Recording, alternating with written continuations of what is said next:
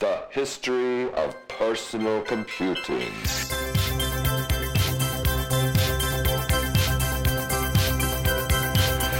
History, history, history of personal computing.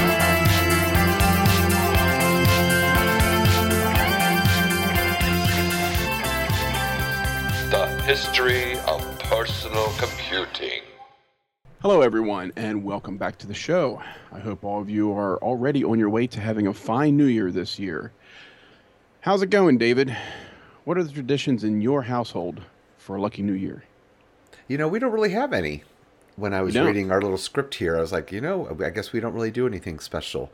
And I remember on New Year's Eve, well, after it turned New Year's, you know, they show all these clips from all around the world, and I think it was people in the Philippines. I thought it was interesting that they uh, they open every door and window in their house to let any, let any out- yeah Let out bad year, bring in the good news. something like that, bad spirits or something. But now we we had we, we had a very nice New Year, very quiet, and and I was happy with that. So just you know, nothing special, just family together, you know, quiet. I like quiet. Yeah, me too. It's kind of how it was for me. It, it- in Pennsylvania Dutch country here, the, the tradition is pork and sauerkraut. Yeah. I had bacon, and but I didn't have any sauerkraut. Do you like sauerkraut? I do. I mean, it's not a favorite thing, but You- you know, tr- sauerkraut is actually pretty good. And of course, sauerkraut's really like very regional in Germany. It's not like every German likes sauerkraut.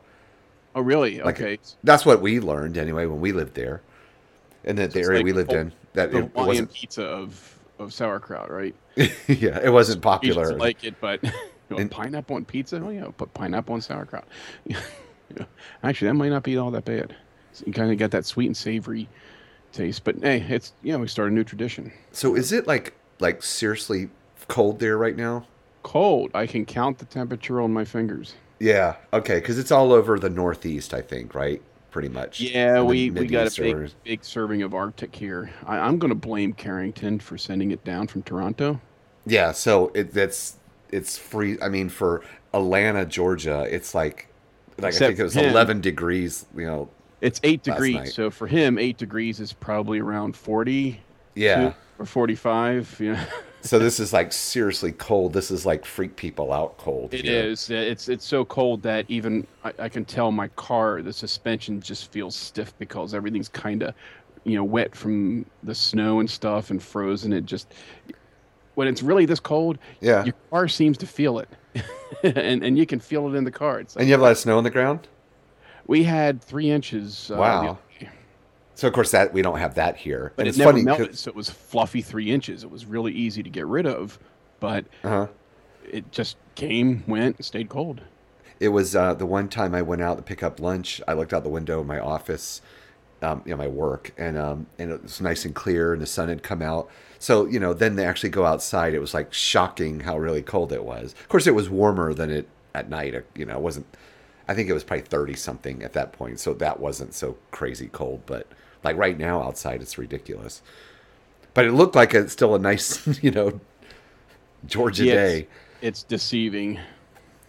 Although we expect snow on the ground around this time, we don't always get it, but we expect it. But yeah, it's still even cold for us. I don't know if it'll snow here this year. So it snowed big time, well, big time for us last year, and and it didn't for two years before that. That's sort of the cycle that it seems like it, it might, you know, do it again. Yeah, one good time, good time snow for is us. a treat. Meanwhile, we get we get snow, and sometimes cars just pile up on the highway. that happened here, if you remember the news. I don't know if you remember that. Do you remember s- I seeing can that in the news? imagine. I can imagine it does because uh, your area is not really as equipped to handle snows, and honestly, the driver's probably not well equipped to handle the snow. Oh yeah, it was bad. So there's a lot of panic. so now we covered the weather. We're like every other podcast. All right, now we're good. Now to sports.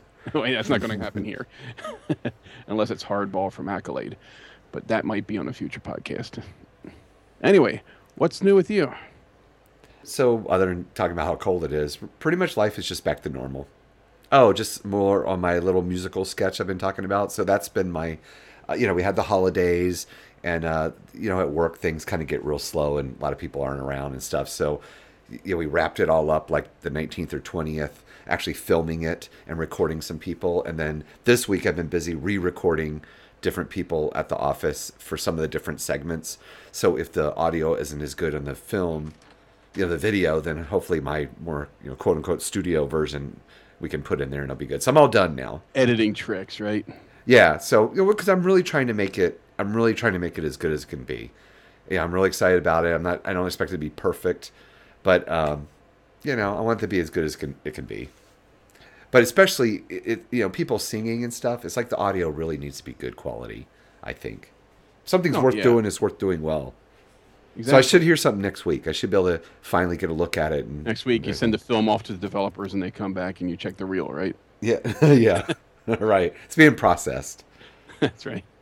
So what's new with you? Well, uh, it is January, so that means the retro challenge is out. Oh yeah, when does that start? It starts January 1st. Oh, it did. It's January 31st, and then they have a July 1st and July 31st. The winter warm up, right? It's biannual. Yeah, this is the winter warm up. Um, basically, the Retro Challenge is an informal contest where people use retro computers for whatever purpose they desire for an entire month. Even though it's more of a personal challenge than a contest, you know, they do issue prizes. And the prizes might be used vintage computers. Uh, there's nothing fancy. Um, and those prizes are awarded more on the impact and creativity of an entry rather than its completeness. Now, I don't expect to win any prizes, but my entry is, and I talked about on the last show how I got into this new Elite game that- that's out. Well, it started out on the Commodore 64, uh, or it started out back in the 80s.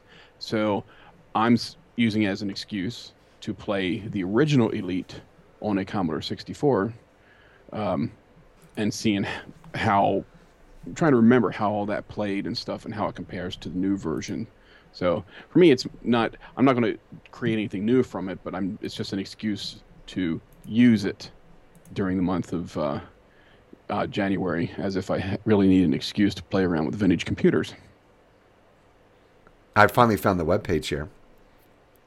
Yes, we'll have to put that link in the show notes for anybody who's interested in doing this stuff. Yeah, twice a year, uh, this person does it, and it's just it's just for fun. But you may learn a few things, like some of the previous ones. People really were down and dirty into hardware, redesigning stuff and modernizing it, or interfacing new hardware with old hardware. It's it's endless. It's just it's just a fun event. Now, the other thing that happened to me just recently is um, had some of my uh, vintage collection get wet. Oh no, really? The um, the thermal expansion tank for my hot water heater decided to bust a leak. Uh, Very very tiny pinhole that produced enough pressure. And this pinhole's so small you couldn't even fit a pin in it. Um, but it produced a water stream under such pressure that it sprayed across into a, um, a shelving set that I had that had some books and created a slow building cascading waterfall down through the shelves and down through books that I had. oh man. And, and, and some Commodore disk drives and stuff. The books, well, I dried most of them out. The pages will get all that wrinkly stuff. I'll just put them under 50 pounds of pressure for a couple months, see if it comes flat. But I, those mostly what got damaged were uh, some books on Claris Works for Apple II, Uh, and the Image Writer manual, which was it was in good shape, um, and a um, an Apple color monitor for the Apple II. Oh, I'm sorry, the Apple um, was it Macintosh LC, whatever that co- color monitor was at the time. I forget the name of it. So that book got a little messed up, and and, and a complete guide to Amiga DOS in its in its cardboard case that got wet too. The hardware, I can probably flush that with um, uh, distilled water in a in a fresh spray bottle, clean off any contaminants, and get that working again. But it, unfortunately, I just got to take the time to do that. yeah. So I, know, I replaced the tank, and everything's looking good so far. So You don't Uh, ever use like uh, alcohol, right? I I could. You Um, could spray I- alcohol I've on it too. I've actually witnessed somebody get spill coffee on their two-way radio.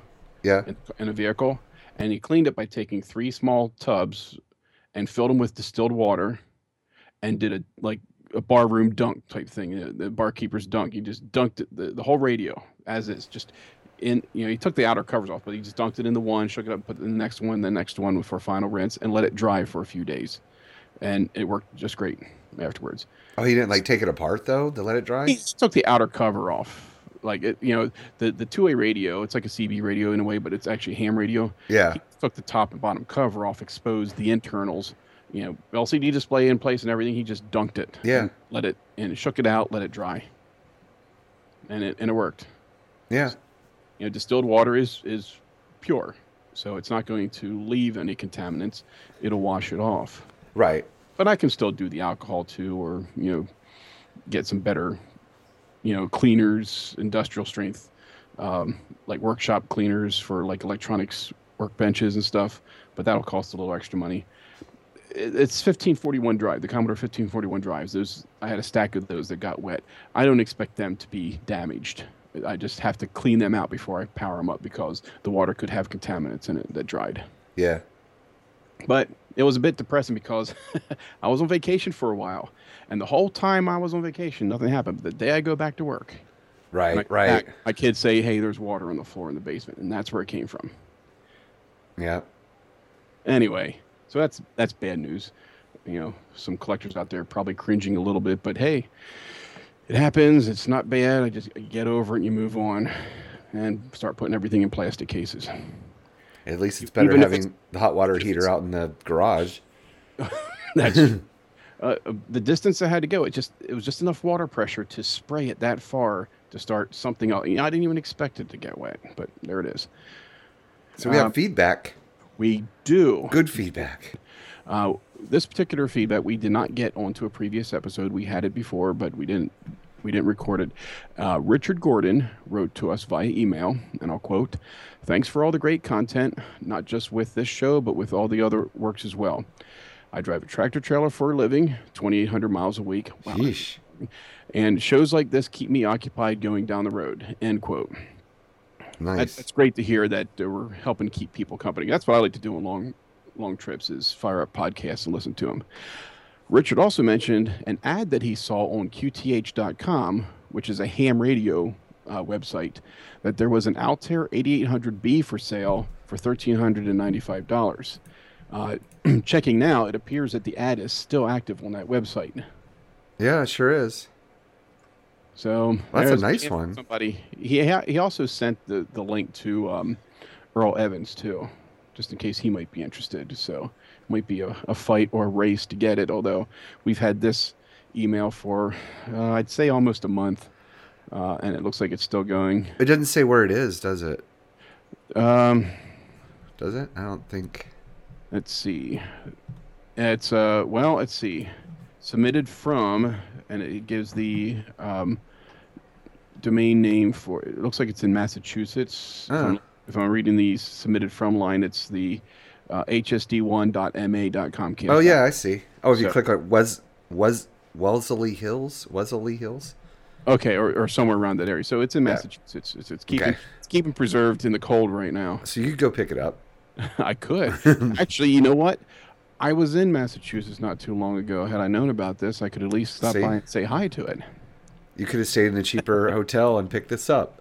That's right.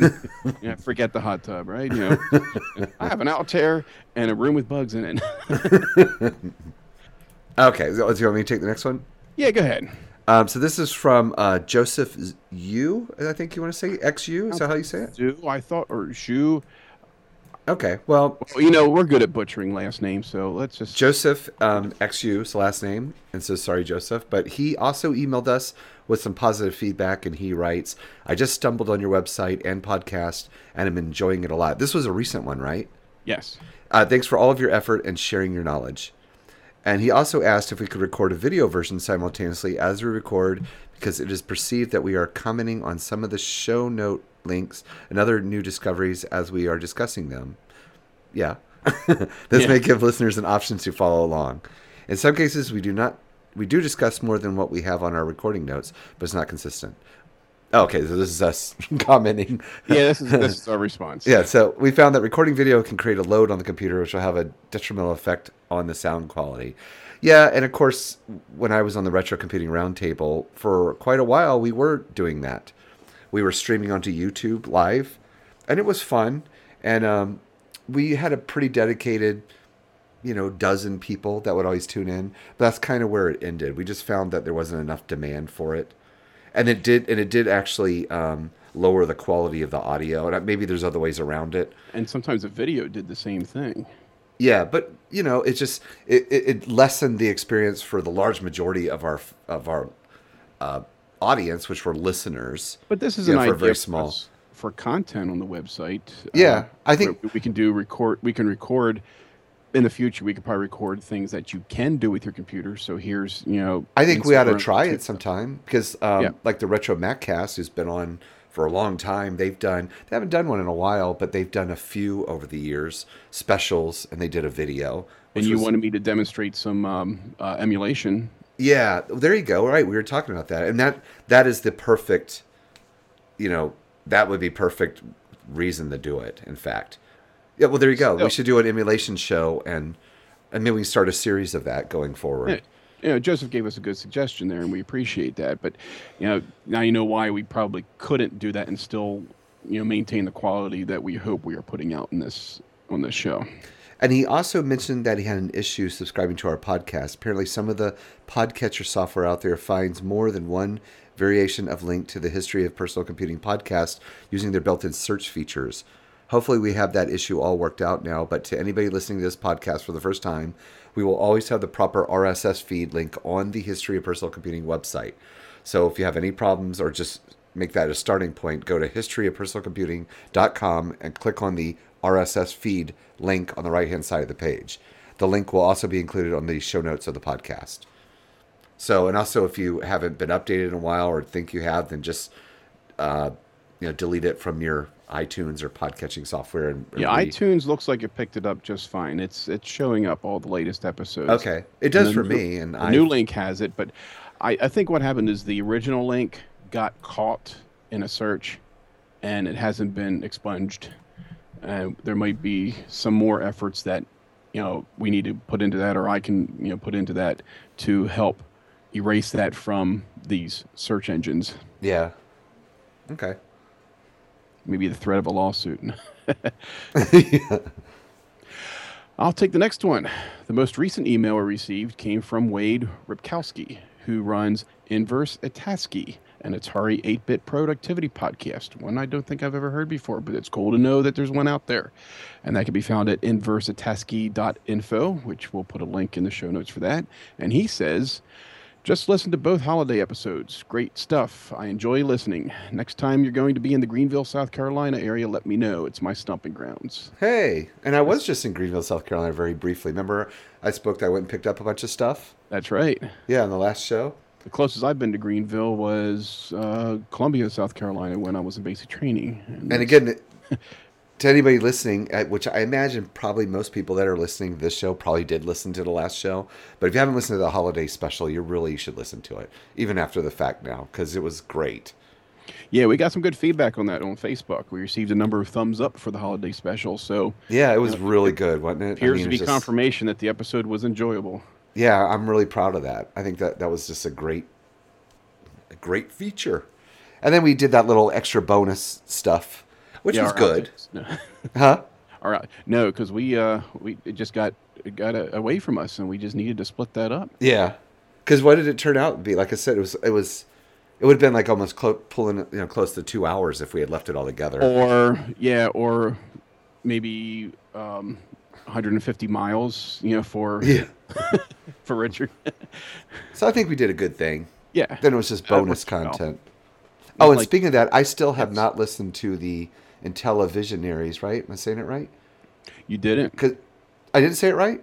Oh no, I no, did. Listen to it. You did say it right. Oh no, I haven't listened to it yet. I, I kind of I meant to. I tweeted about it and I saw oh they put out their they did put out theirs where they also did the holiday stories and then I meant to, to get it and start listening to it and I haven't yet but I really want to do that.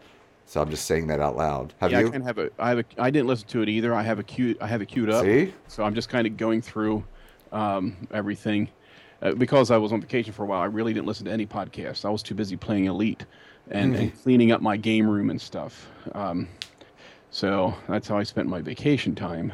Nice. But now that I'm on my daily commute, I'm catching up on all these podcasts. I'm, you know, several episodes behind on a bunch of them. I actually cleaned up a bunch too. I'm very proud of that. My office floor here is cleaned up now, which is nice. I, I sip my drink now when I'm recording this. There used to be an old remote control, an old Zenith clicker remote control. In the way. In the way, yeah. I, I don't want to move it because it looks so nice, but I finally found a place for it. Yeah, right underneath the uh, hot water heater. Um, anyway, so let's get on to the show here. Our podcast is your biweekly guide in both audio and on the web to the history and development of arguably the single most important technological advancement of the last 40 years the personal computer. But just what is a personal computer these days? That's a good question as it continues to evolve, so we're covering the significant devices here one by one. We wanted to create a unique new podcast about old computers and their history, so we generally discuss them in a date order within tiers. And tiers are in reference to the tiers of personal computing, which have evolved some in the last few years. In the past, they have been the desktop, then the laptop, and then the smartphone or handheld, and so on, which became smartphones. Though now they are mostly characterized by the laptop, tablet, and smartphone. In each episode, we typically cover two systems plus highlight related eBay auctions to gauge current values and collectability. We approach each system like that of a museum tour guide. First, we give you the basics of the system, along with its history, just like a placard for physical museum displays. Then we further elaborate, giving you more detail of the stories which bring the computers back to life. This podcast supplements the blog, and our blog adds value to the podcast. So please visit it at historyofpersonalcomputing.com. I don't know. Are we giving more detail as we've been moving more and more shows? so. You think? I think we're, yeah, and I think you know we're f- formulating our uh, format. Is that right? Yes, uh, better. we're- we're so we're we're kind of yeah kind of getting in the groove, evolving how we're yeah. yeah. Riding the track a little bit better. I was going to mention real quick before we now it's, it's time we need to jump into the meat of the episode. But just earlier, I went up to my son's room, eleven year old son. I just mentioned to him like, uh, you know, please don't spend all your time in front of the computer tonight. You need to try to do some other traditional stuff like reading a book or you know playing with Going like, outside and Legos playing in the stuff. cold. Yeah, no, not outside. But then it's funny because because you know the, talking about the, the tiers and the three tiers. But on he was on his computer and then he had his tablet right there in front of the computer, which he wasn't using, but it was sitting there because he had been using it, his iPad, and then he had his iPhone on top of that. So he had his three tiers of computing, you know, right there. Um, Which is funny because a lot of us, not everybody, I know not everyone, but we all have our three tiers of personal computing, don't we? That's right.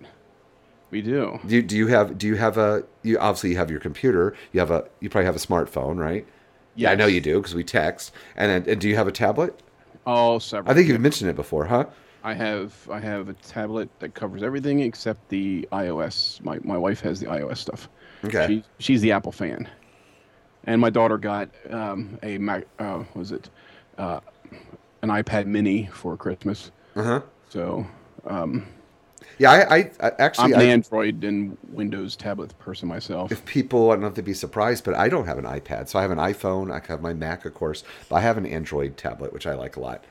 It's a Samsung Galaxy. And uh but then my son I was talking about he's got a uh so he's got a PC but then he's got an iPhone and iPad. And see, my daughter, she's got a PC.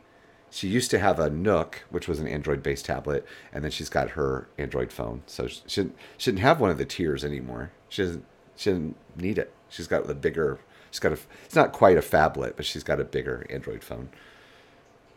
I like my Galaxy S5 and my Oh yeah. Oh yeah. my She, Tab Four, and I also have the uh, like a, a Dell.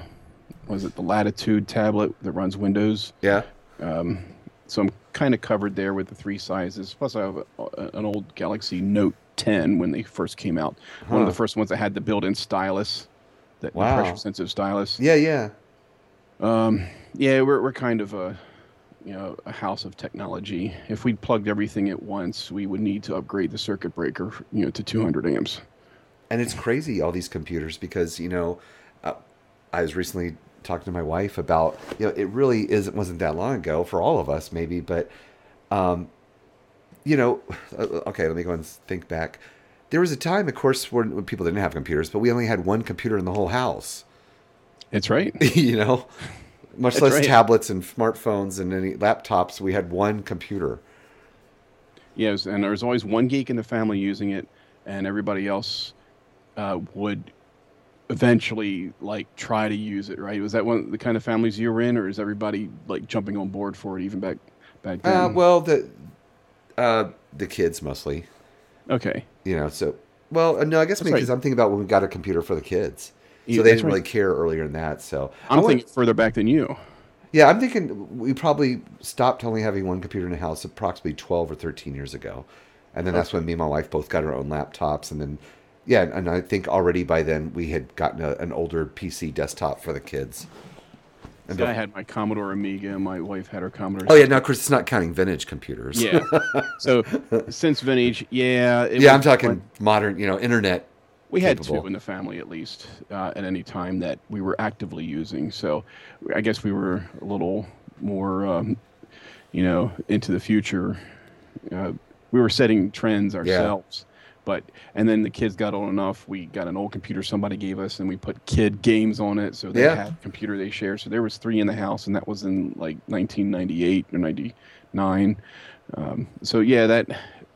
Yeah, that's about now- right. That's now what, you- that's what our kids started off with. Can't you can't go through a household these days without finding a computing device or at least you know two or three the odds are probably very slim you'll find less um, but hey that's just the way it is and you know eventually we will be talking about that kind of stuff but uh, yeah we we should uh, should roll back in time again here and uh, What are we talking about today? what are we talking about? Well, as you know, David, we have covered two of the three computers that are part of the personal computer trifecta.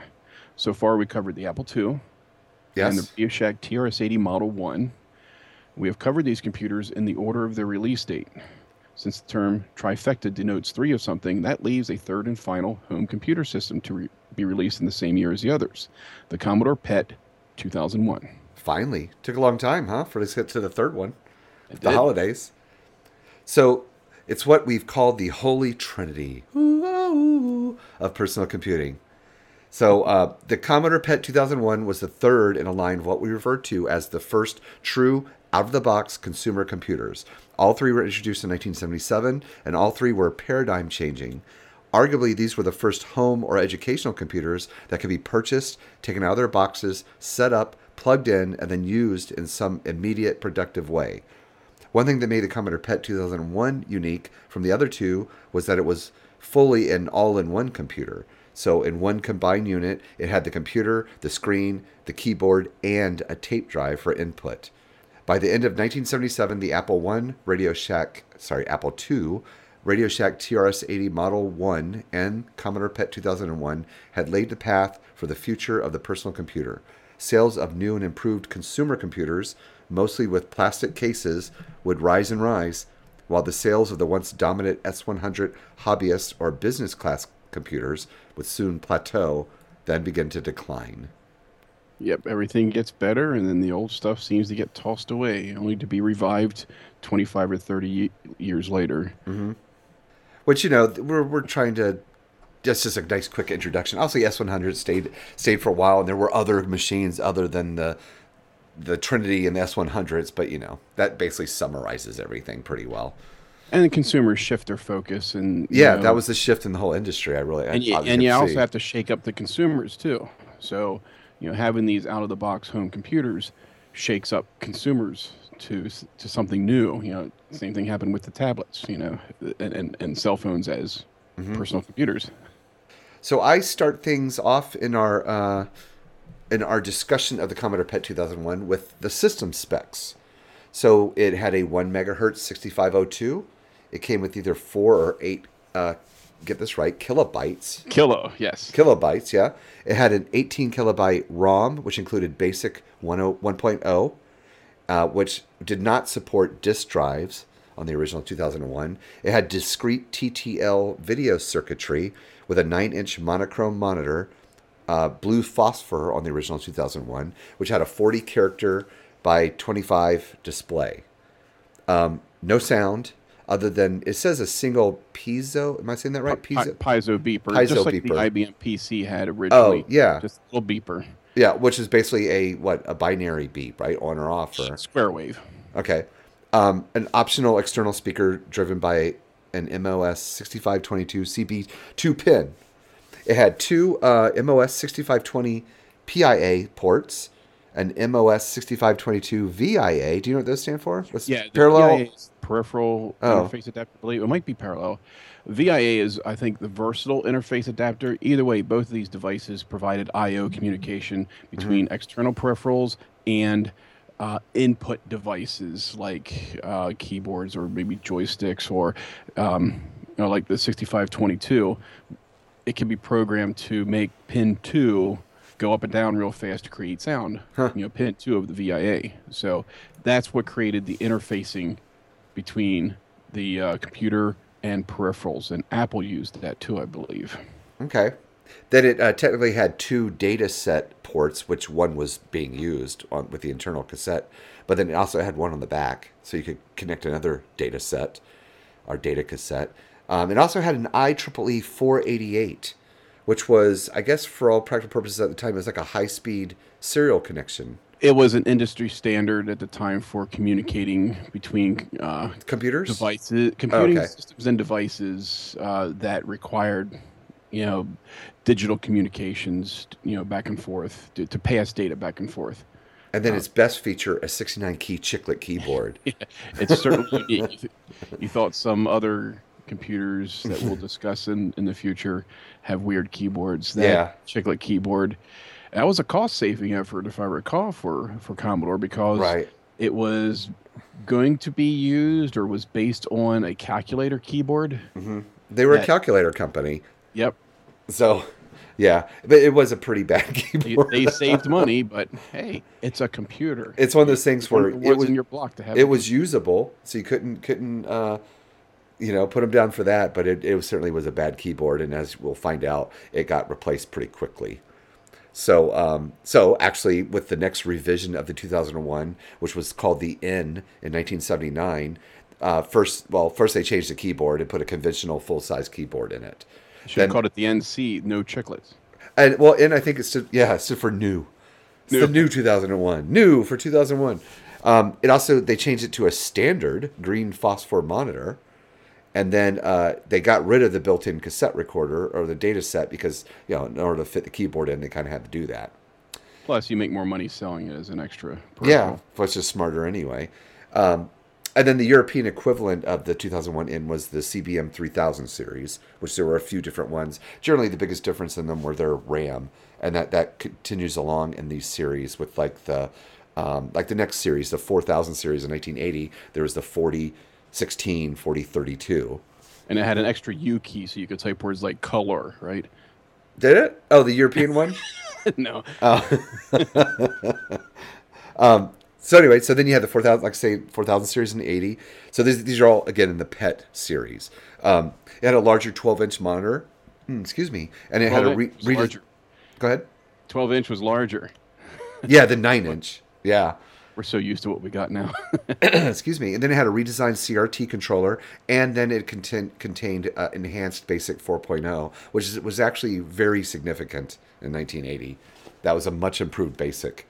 Um, they later went on to have the 8000 series, which uh, the biggest difference there was it had it was 80 columns, so it was an 80 by 25 character display. It also standard, yeah. it also included sound, so it had a one-channel speaker for sound generation. And one thing interesting about that model was its backwards compatibility. It, it created something called uh, the Killer Poke. Yeah.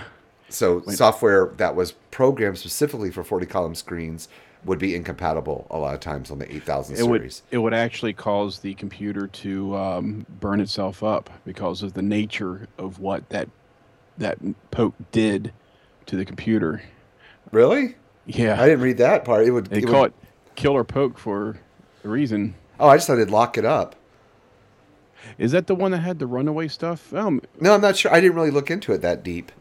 I just, I just thought that was kind of funny. oh, you keep reading. I'll verify that. Okay.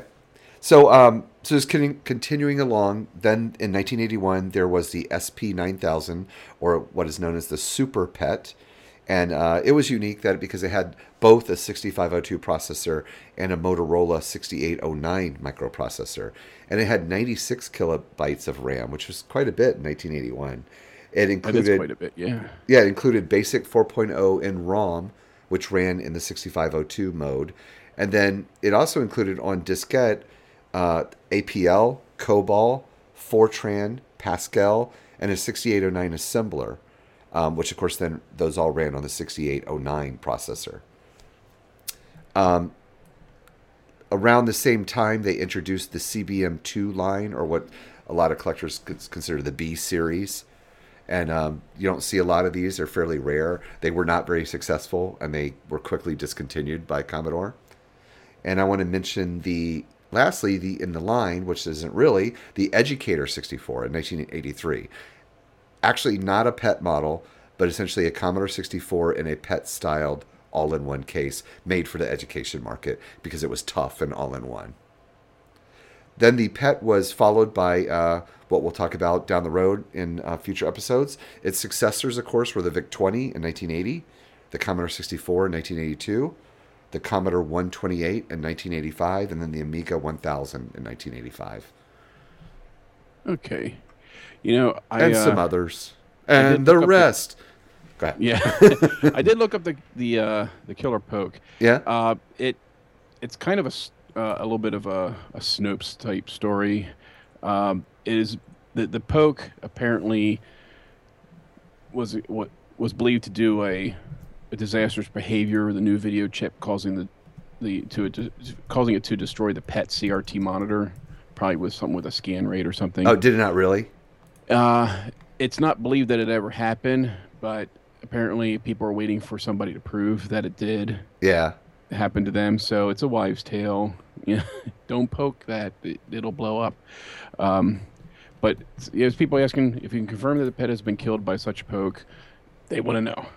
Yeah, I don't see how a piece of code could start hardware to just. Well, you know. it, you know, we we kind of saw stuff like that when VGA on on IBM compatibles started having different scan rates.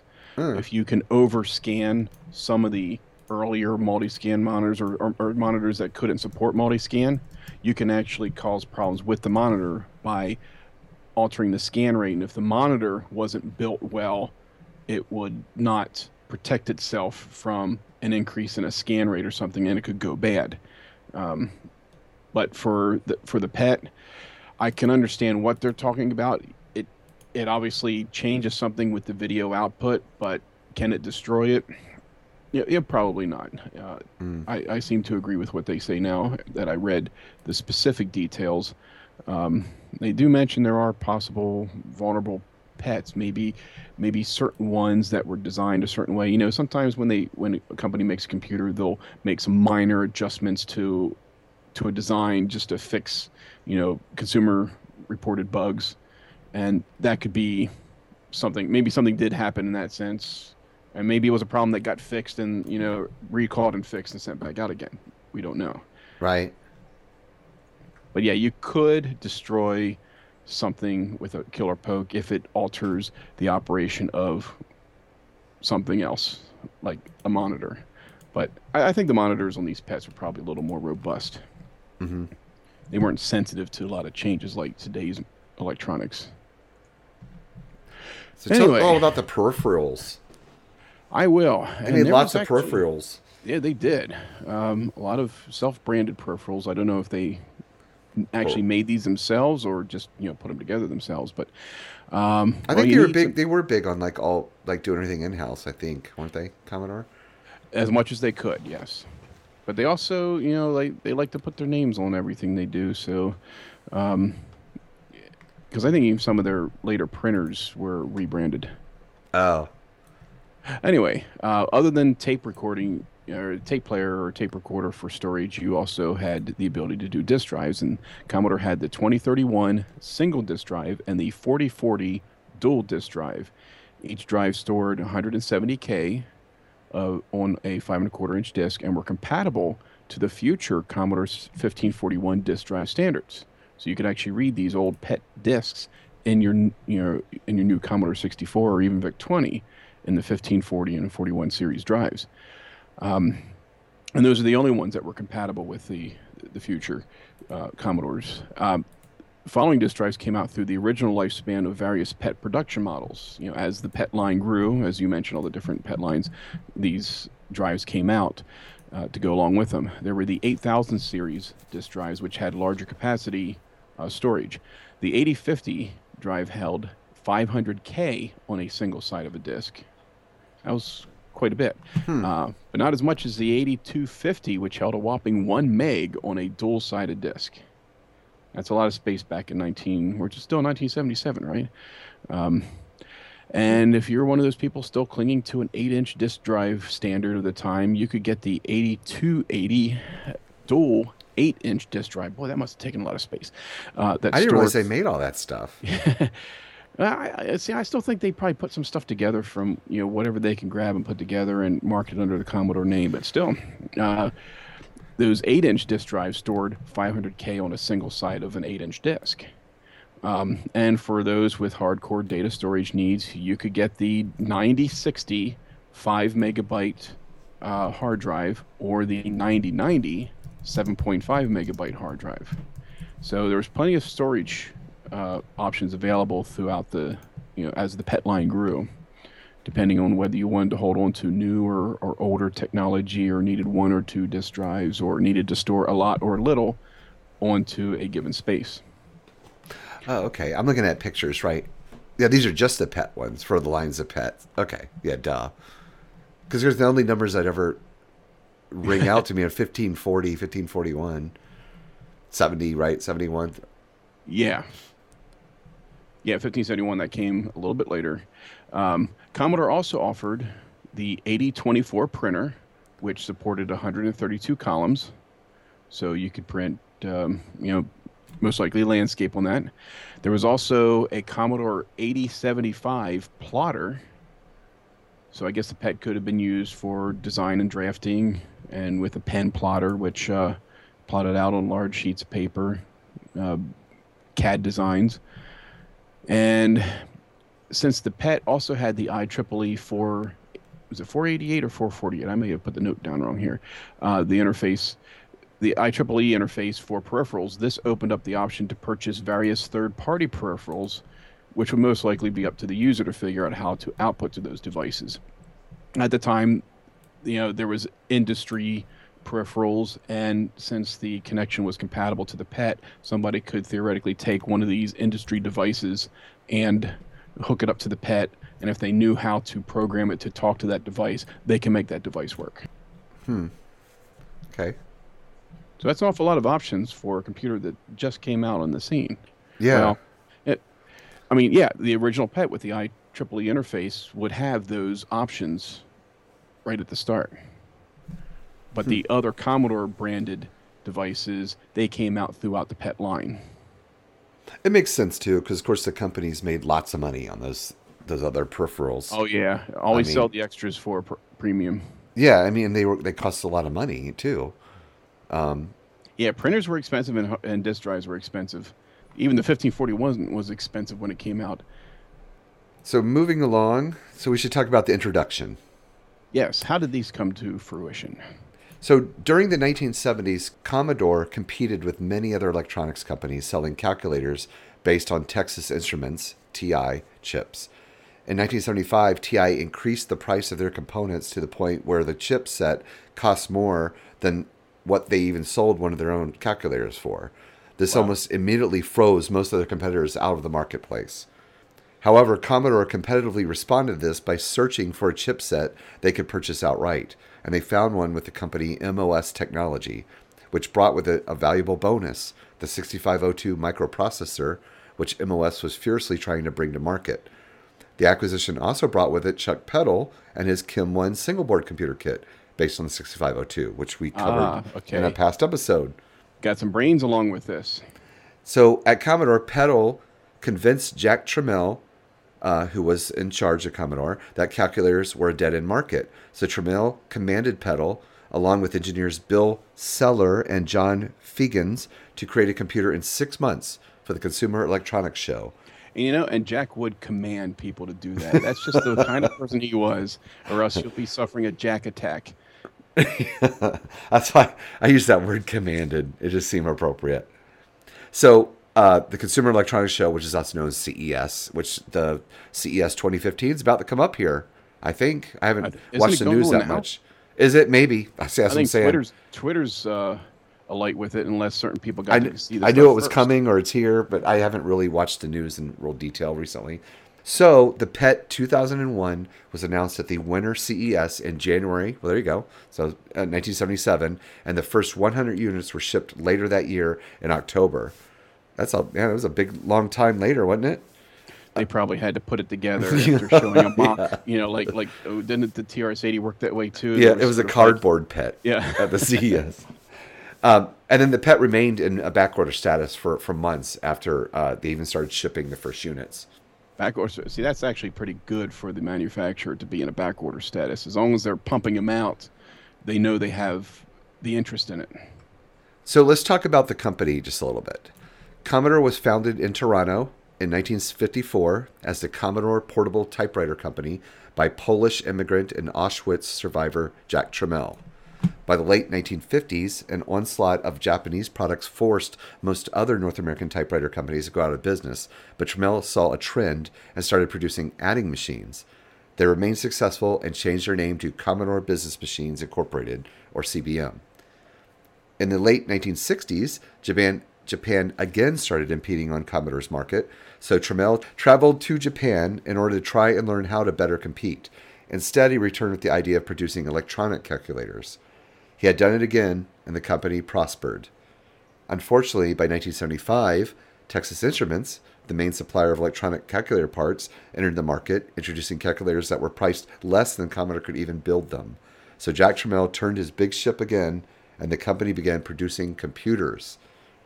The Keep company, one step ahead. Yeah. the company again prospered, but by January 1984, Tramiel resigned after years of intense disagreement with the chairman of the board, Irving Gould. Gould replaced Tramiel with Marshall F. Smith, a steel executive who had had no experience with computers or consumer marketing. Even though Commodore introduced what was arguably one of the best computers on the market for the price, the Amiga, the company never really prospered again and started a long, slow decline, not in product quality, but in sales and success. The Amiga quickly fell behind its two real competitors, the IBM PC and the Macintosh, and we will be covering Amiga more in a future episode. Can't wait. Commodore declared bankruptcy on April 29th, 1994. And um, there's a link in the show notes too, because it's worth uh, looking at the uh, what happened to the company name in any case and acquisitions of the company. Uh, what would you call that? The It got split up, diced up. Uh, well, the you know the the patents and the trademarks and the name. the intellectual property. There you go. It's been moved around over the years a number of times. So we could do a show, whole show on that, but uh, there's uh, good content on Wikipedia that talks more about that.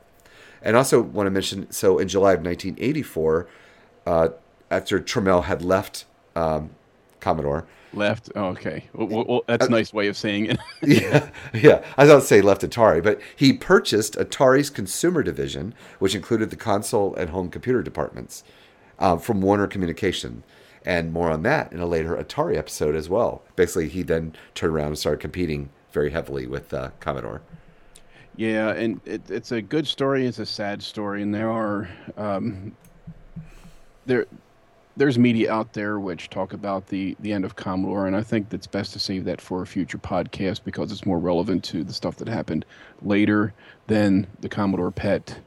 But it, Yeah. it's it's kind of bittersweet. But you know, just the creation of the PET actually started up some legacies in the home computer industry. Uh, for example, uh, the Commodore PET opened up some alternative ideas in personal computing.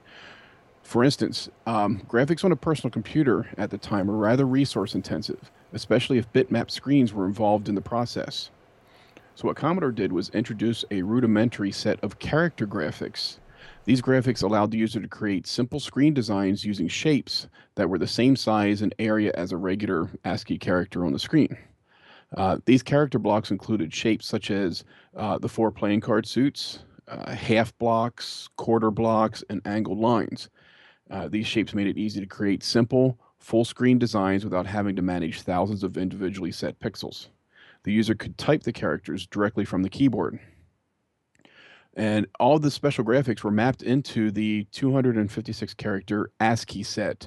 Uh, ASCII was that stand for American Standard uh, Computer Information Interchange or something like that. It's Something like it's, that. It's a, it's a set of numbers that represent characters used on computers.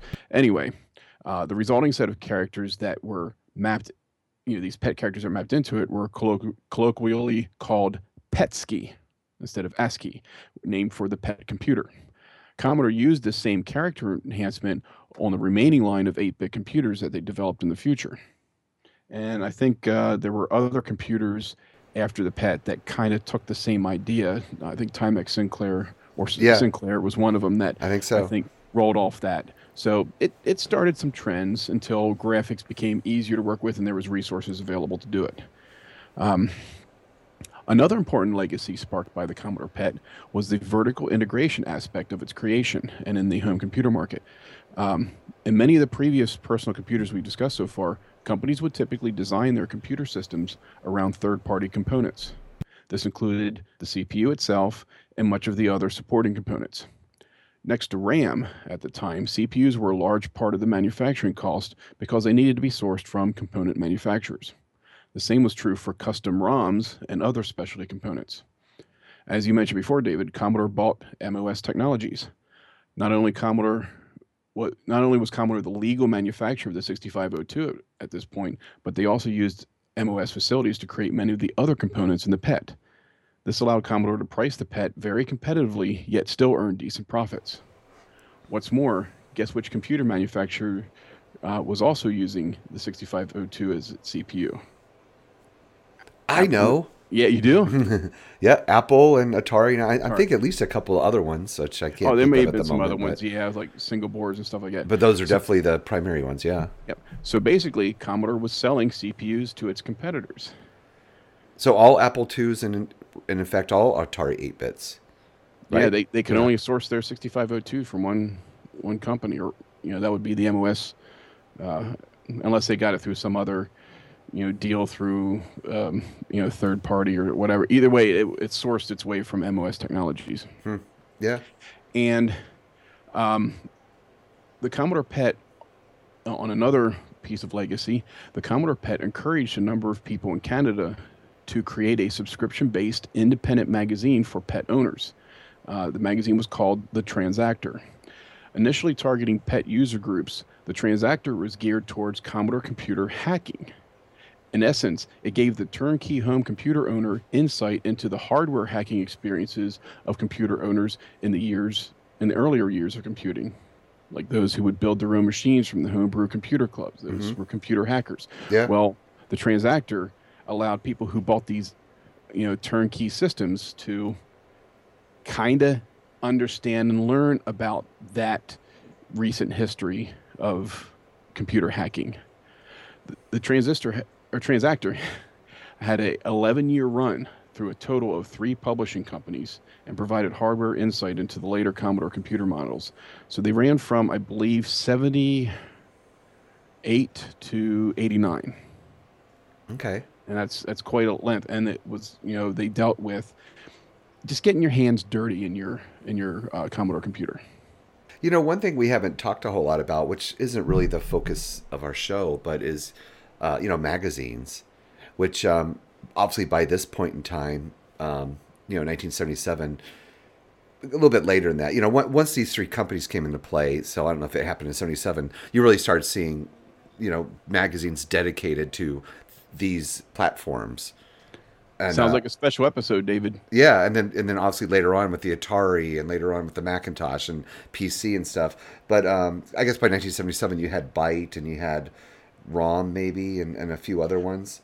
And But- Byte Magazine would have been a really good source for IEEE devices uh, for your pet. Yeah. But yeah, I think we should do a computer mag. But it, I wanted to, this magazine I'm about to mention didn't come out till much later with the Commodore 64. But it, it is my all-time favorite computer uh, history at this point magazine. It's called Info 64. Have we ever talked about that? No, You we and I? haven't.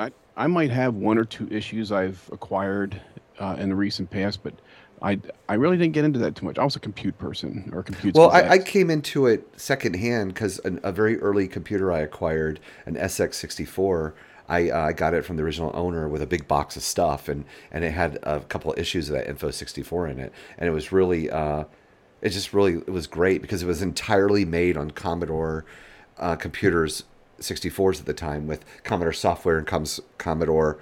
Commodore, Commodore, what am I saying? Commodore, you know, printers and all, and it and um, Oh, okay. So it showed up in 24 pin dot matrix. No, no. Then they, they would they would print it all out, and then they they'd use a real printer to duplicate it and make the magazine.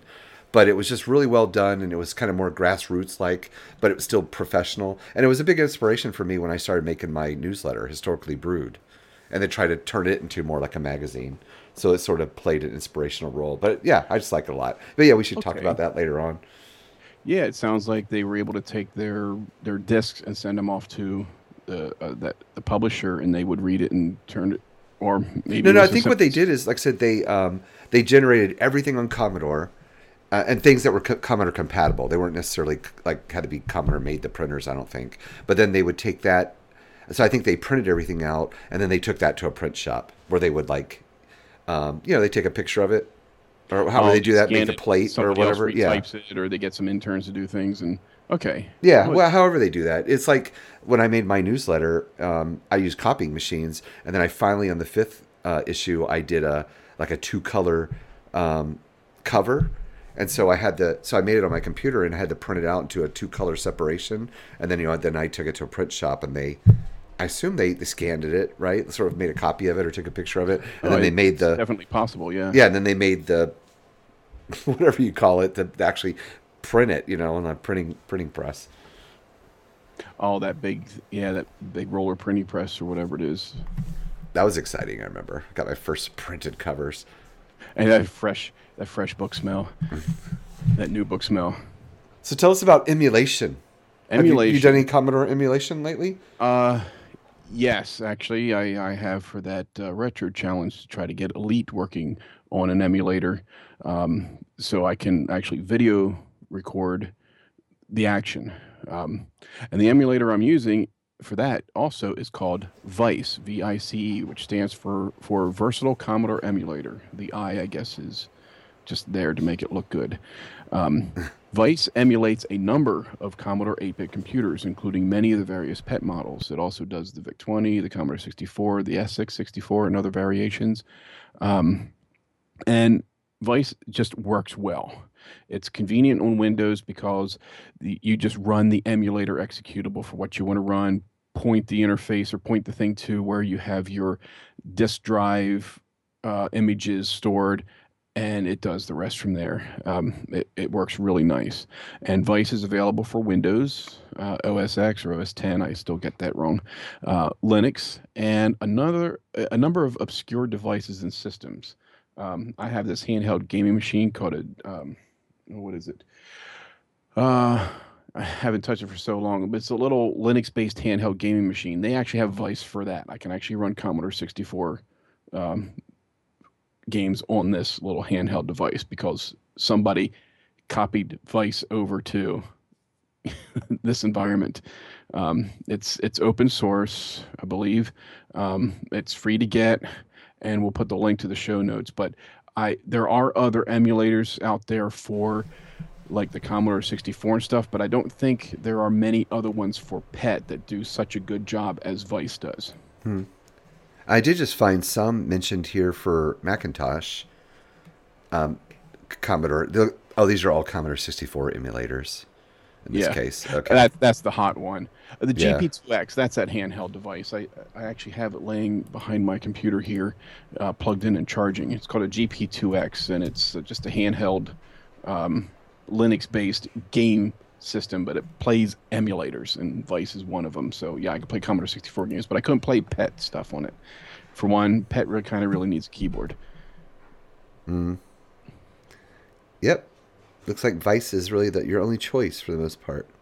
Yeah, for pet. When you get to the other Commodore line, there are more choices, but I still stick with Vice until it stops working for me. I I stick with Oh, it. it looks like Vice is available for the Mac.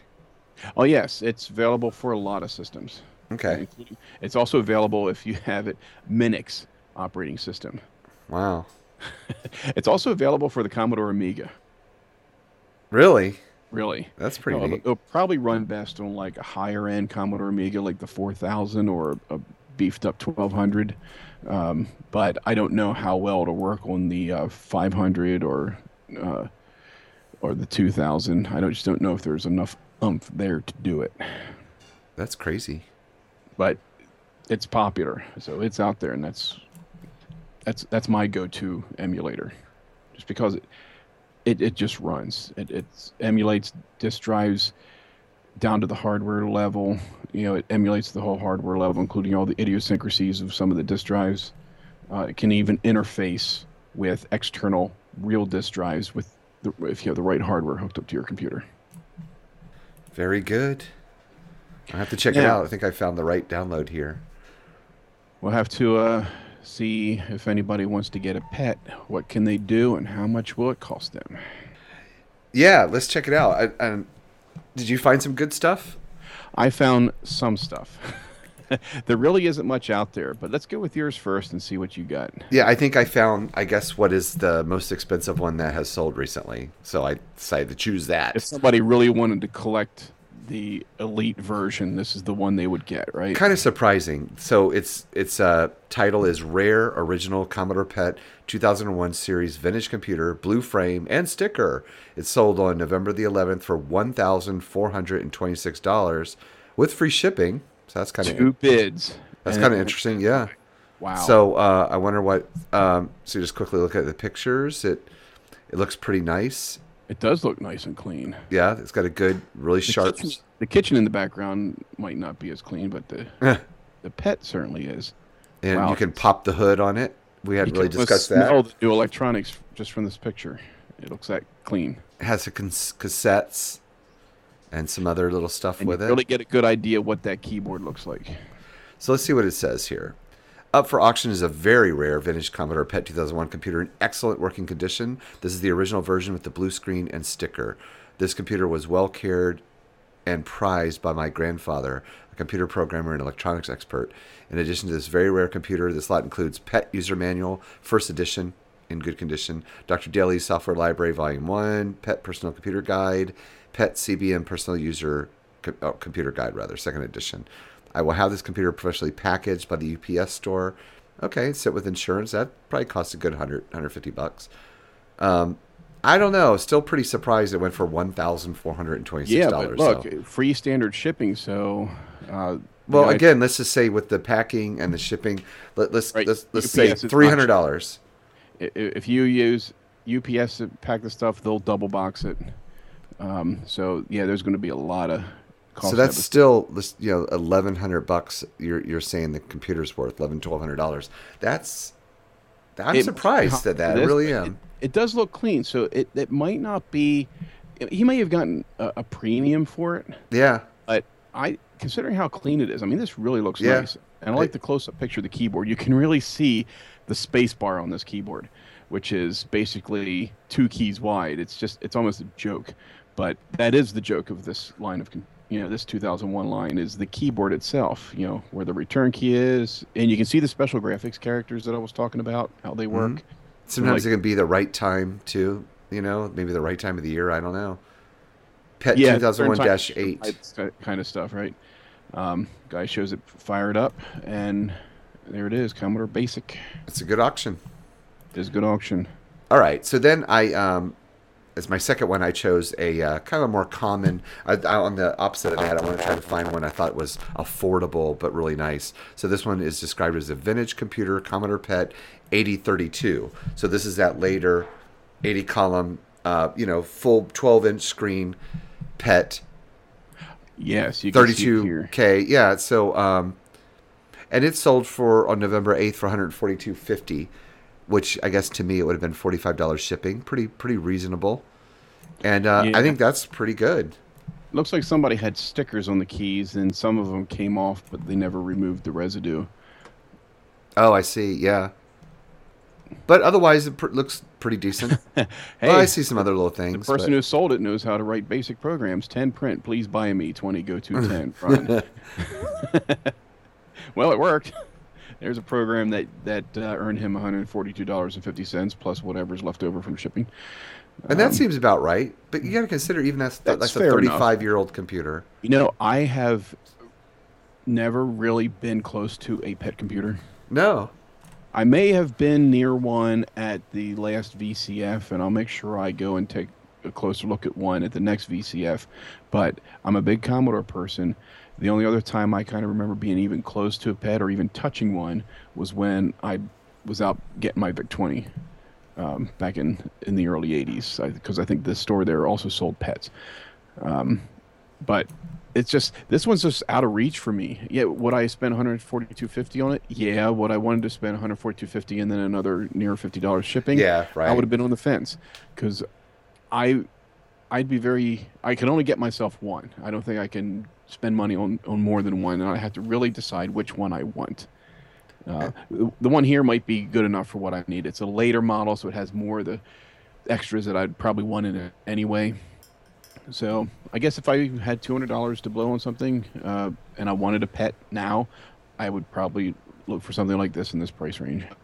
What's interesting is at the very bottom, he says, Please note, I sell these computers as historical artifacts, not working machines. While this machine happens to turn on, it may or may not turn on when you finally receive it. It's meant to be purchased by a collector, not an active user. Okay. Which, you know, okay, that's fair. Yeah, you wonder if I wonder if that hurt hurt its retail value at all though. It's uh, I, I don't know that a lot of that's subjective. Some people might like think I really need this part or this component of it really bad, so I'm just going to buy it all and have spare parts. You know, It- that's I, I've done that before in the past where I'll spend a little extra something because uh, it's there, it's now, it's not that much over what I'd be willing to spend, so I'll just bite the bullet and, and do it, and um, then I have spare parts that just take up space later on because I never touch it again. Yeah. Now, my auctions. What do you got? I got a pet that doesn't work. Um, it, and and for some reason, I can only find stuff from Great Great Britain or with Great Britain prices, even on the U.S. oh, I saw this one with the screen. What happened to the screen? It looks like it, somebody it probably popped in the back and air got in. It, the, the vacuum Oh. left, and and that's usually what happens to the phosphors when when it gets a, a sudden air leak, a decomp- or not decompression. It's actually a recompression because it's already uh, a, vacuum, so air sucks in and destroys the phosphors if it's uh, quick enough. And this just goes to show that, and you can see on the keyboard here all those special characters too, um, on, on the front of the keyboard. The CBM model 4032 computer for parts are not working. It, they do say it it powers up and makes a nice beep, but the and they say this I'm quoting this verbatim, but the screen's completely screwed, so they don't know how well it functions. Um, sold it was sold to me as working, but was ruined in transit. Okay, so this guy's trying to get some of his money back. Um, you know, an as is sale, but it's sold for the equivalent of seventy three dollars US or seventy four dollars US. So even in its condition, it has a, a value. Um, So if you knew what you're doing, would it be that hard to put some other 12 inch black and white TV tube Oh, in there? the tube is probably it's probably something Commodore did not manufacture on their own, so they probably sourced that tube from somewhere. Yeah. and it's probably a standard uh, green phosphor tube. So yeah, somebody could probably replace that tube rather easily. They could almost take a green monitor from almost any other device of the era and and swap it. Yeah. There might be a few that are incompatible, but I don't think they made that many variations of a green phosphor tube.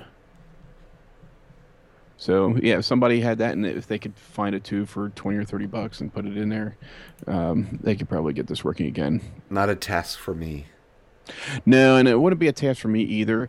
But if I saw this pet at a at like a, a Hamfest or electronics flea market of some sort for twenty bucks, I would probably buy it Yeah.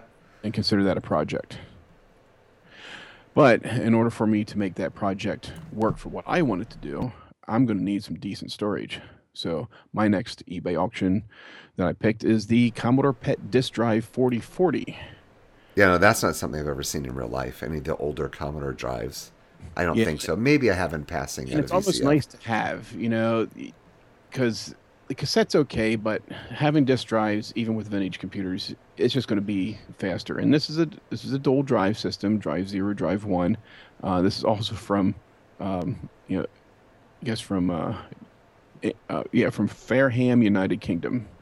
Uh, sh- shipping doesn't even list the shipping costs. Anyway, this is a typical Commodore dual disk drive box.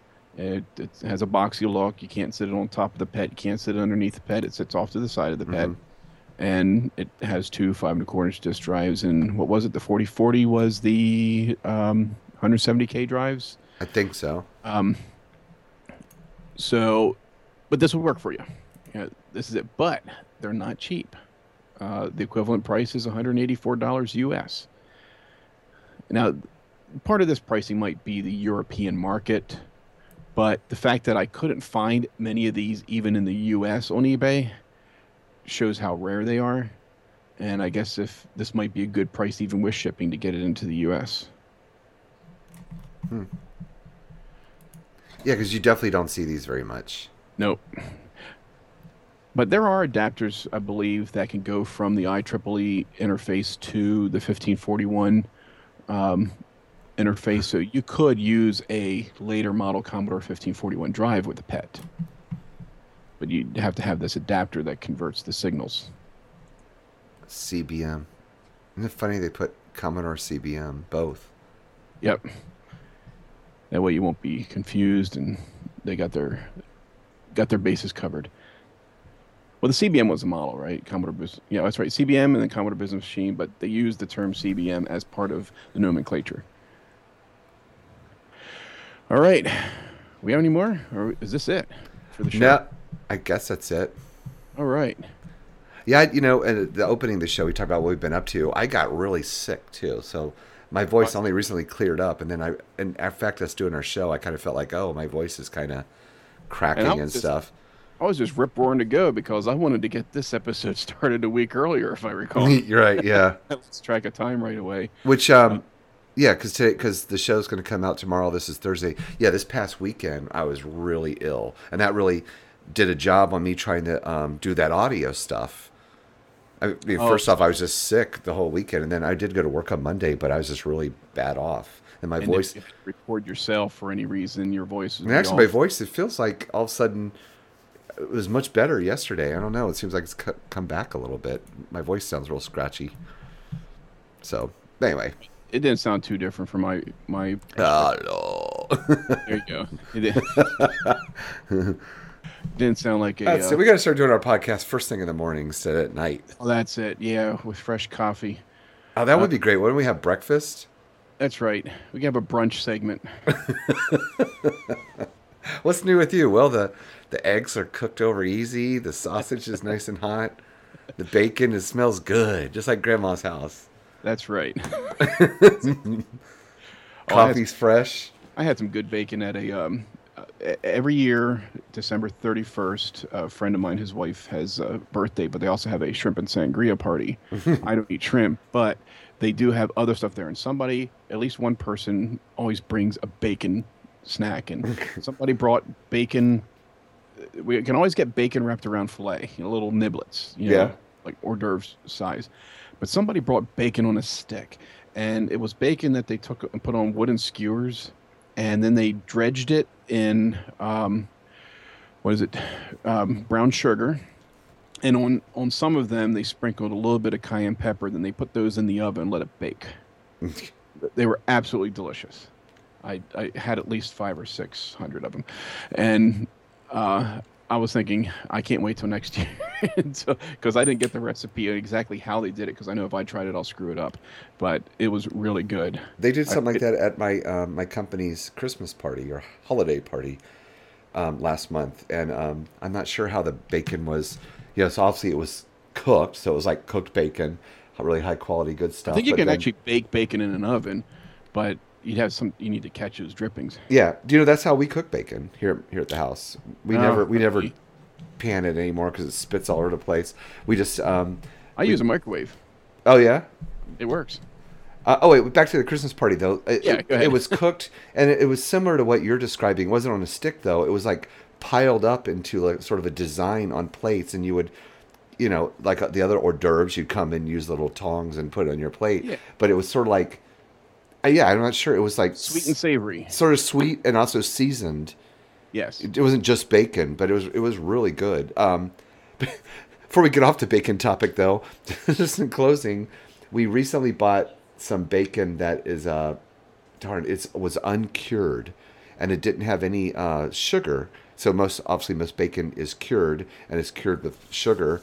So um, people that are on a uh, a paleo diet, they tried to cut all sugar out of their diet. Okay. And so anyway, so this was uncured bacon um, and no sugar in it, and and it was actually really good. Is it slab bacon? I I couldn't tell you more than that, other than it, was like organic and really, you know, it was Okay. it was kind of expensive at Whole So I buy slab bacon. I go right to the butcher section and I buy the bacon that's under the counter. I don't buy that prepackaged stuff. Yeah, Uh, well, this- packaged stuff is cured, but I never really checked if the slab bacon was cured or not. But it tastes. I think I'm pretty sure it is because Okay. most bacon is most and hams and all that. much, if not less than the prepackaged stuff these days. So, you know, sure enough, I'll go. I'll get my. I'll get two pounds of bacon when I go to the grocery store, and I always laugh every time they say, "Well, it's a little over two pounds. Are you okay with that?" And I just stare at them like it's bacon. But You- You're asking that question. Let me, you know, so we've actually indulged a little recently on some expensive meats. Not that we're that big of meat eaters, but uh, just to stay on this topic one more moment, I just Sure. I, I want to mention. Uh, do you like a do you like a good burger? Oh yeah. Okay, well, so so we bought again at Whole Foods. Um, we bought some grass-fed beef, and this stuff is ten dollars a pound. Okay, which is almost Yikes. crazy, right? But um, I guess it's like I want to say it's ninety, you know, ten percent fat or a little bit less than that. But it's it's it's like the most premium, organic, grass-fed. You know, we go we we talk sweet to the cows every morning. beef. Read good stories to them. Yeah. we tuck them in at night um, and kill them gently. But I got to tell you, this these are some of the best hamburgers I've ever made. We've ever made ourselves at the house. It really, it really, you could taste the difference. It was really fantastic. So think about it. That's crazy, ten dollars a pound. But if you make four quarter pound nice patties, or let's say you make three third pound patties, you're still, you know, you put nice other premium ingredients. You're still only looking at like five bucks for a really premium burger per person. you know what I'm true. saying? And this was really awesome tasting. And yeah, and I I would go out to like uh, um, Red Robin or Ruby Tuesdays and Yeah, you'd pay a lot more than ten that. bucks. Yeah. Exactly. That's All right, better close this out. Yeah, and I think we're getting a little off topic. We just made all the listeners hungry, maybe. Um, Yeah. or we lost all the uh, vegans. Anyway, um, next show and uh, next show is going to be show 10. We're up to two digits. Uh, we will be up to two digits, and it'll be released on Friday, January 23rd.